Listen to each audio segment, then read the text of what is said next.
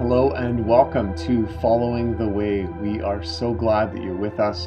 We are a podcast that is devoted to the examination of Scripture and Christ centered practices. And our hope in that is that it will help you live uh, a life devoted to Jesus and following his ways.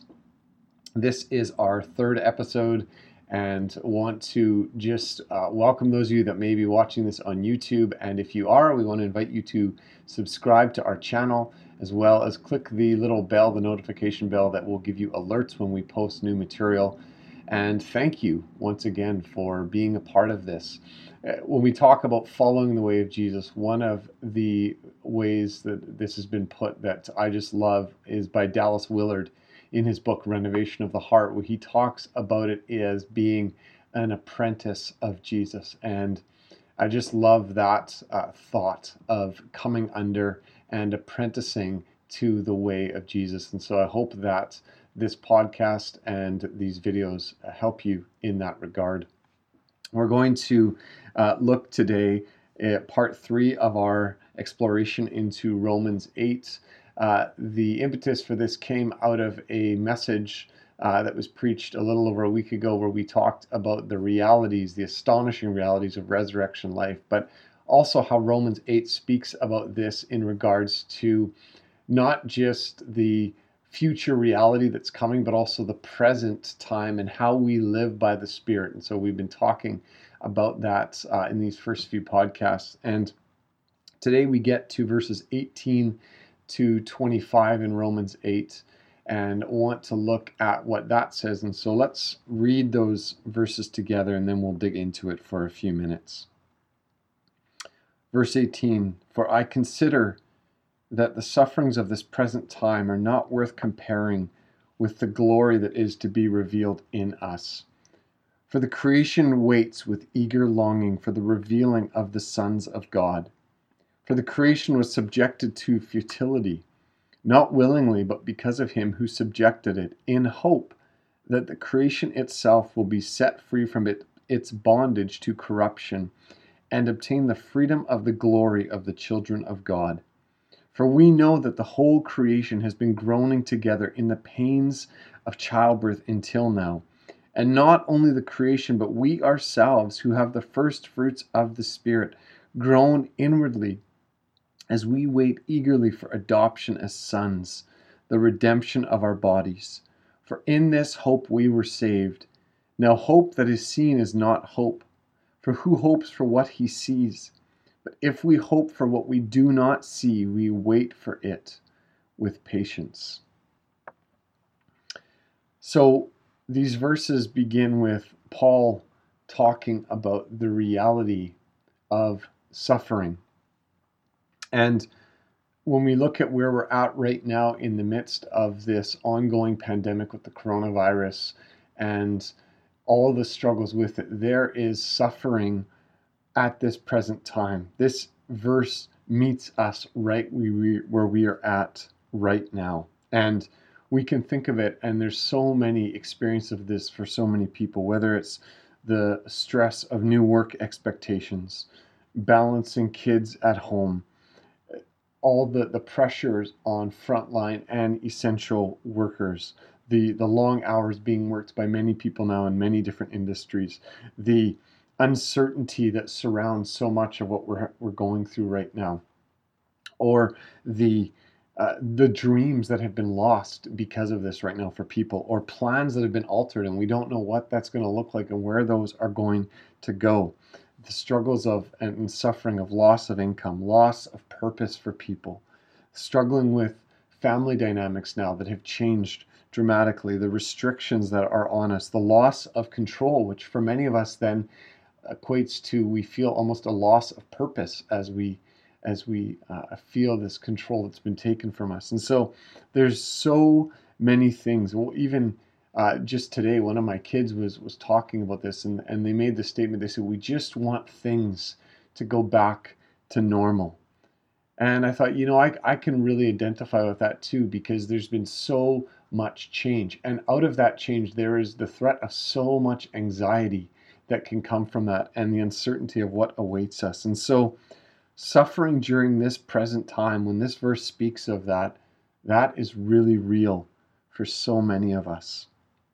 Or maybe it's uh, when we t- think about this, it's a place where we have been before at some point in our lives and we struggled to understand why or what was happening in those times and in those moments.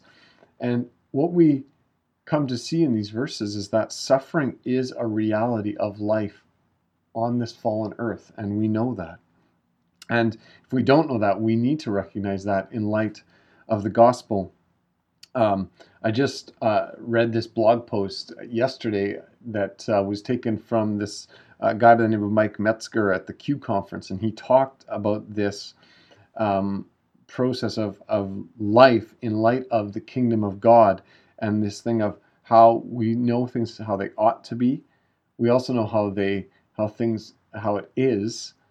We also then see how they can be and how they will be.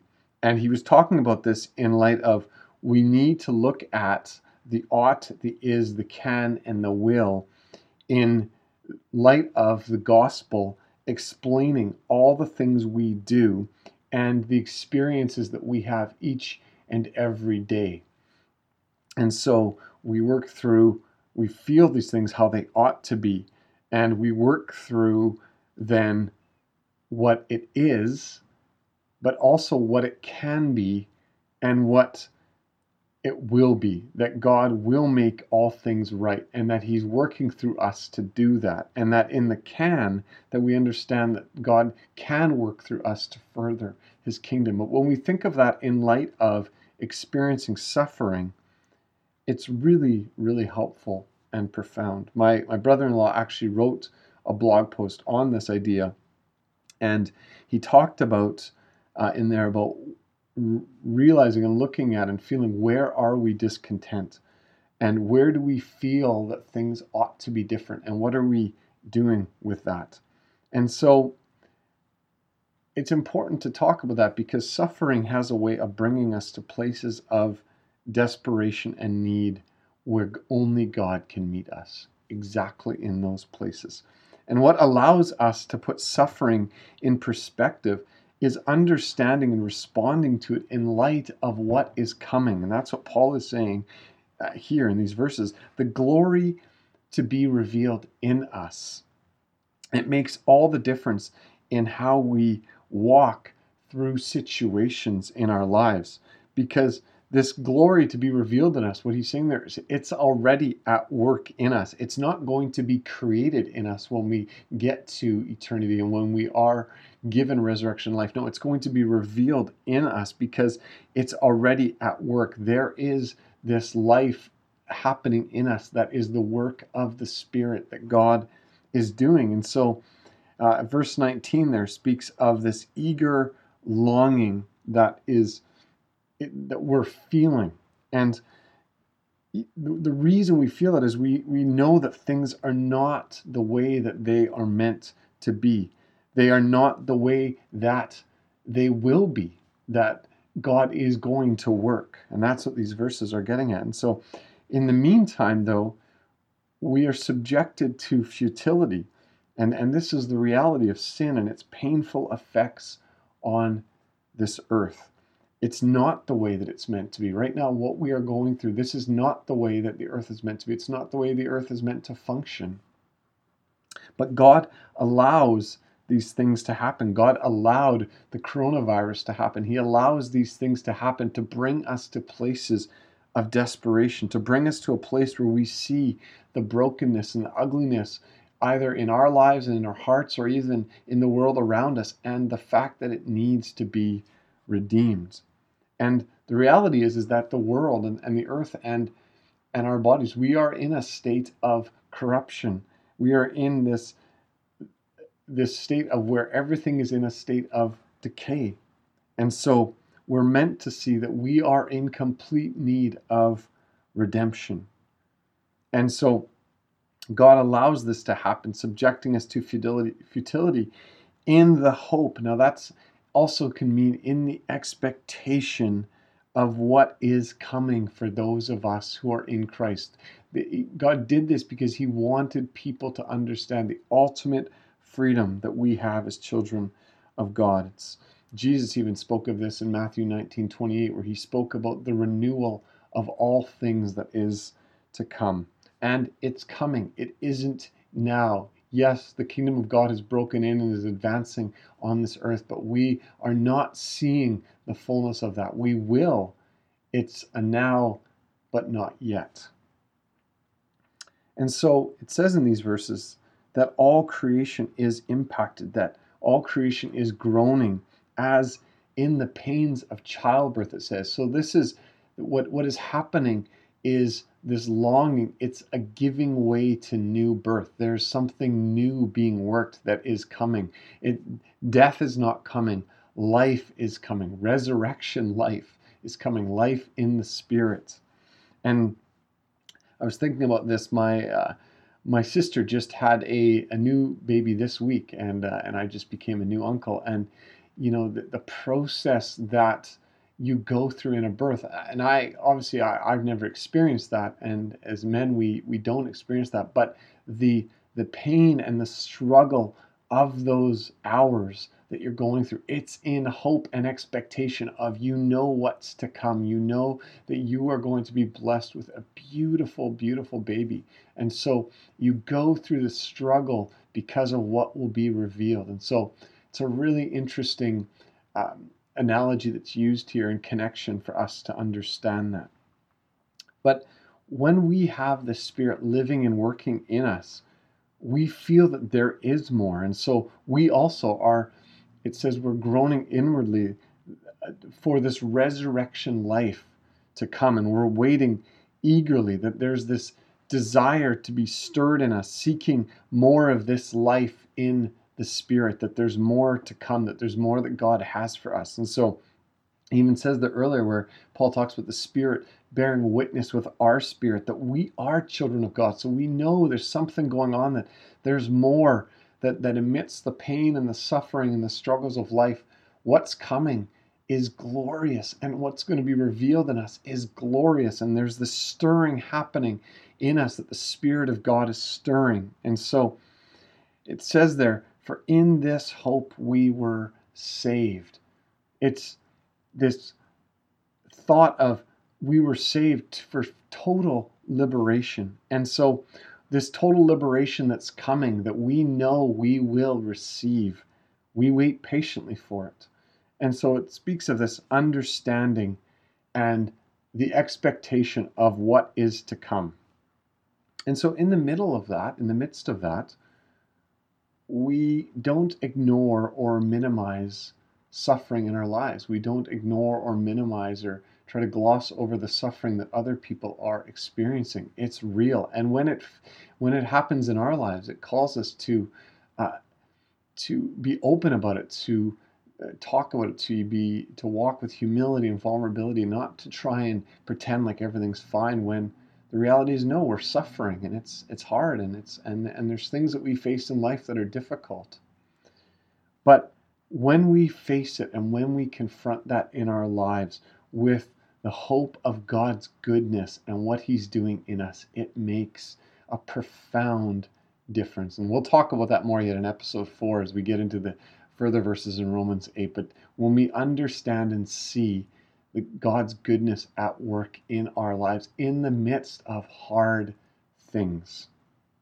And so we understand that things are not as they ought to be right now. And so I want to what I want to do to apply this for us this morning or wherever you are listening to this.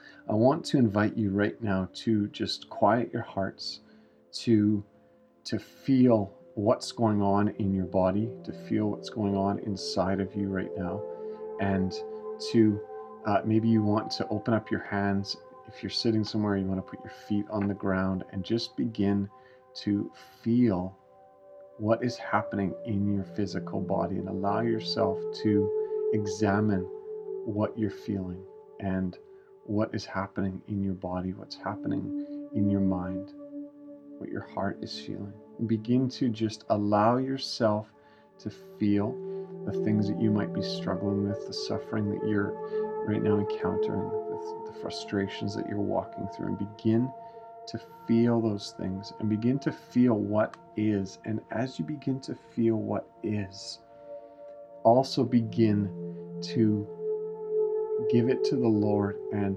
hoping in what it can and will be and what God is going to do in you. And the suffering that now is what is coming and the glory to be revealed. And so let's allow the Lord right now to just work inside of us, for us to feel, allowing room for God to speak to us, inviting the Holy Spirit to speak to you.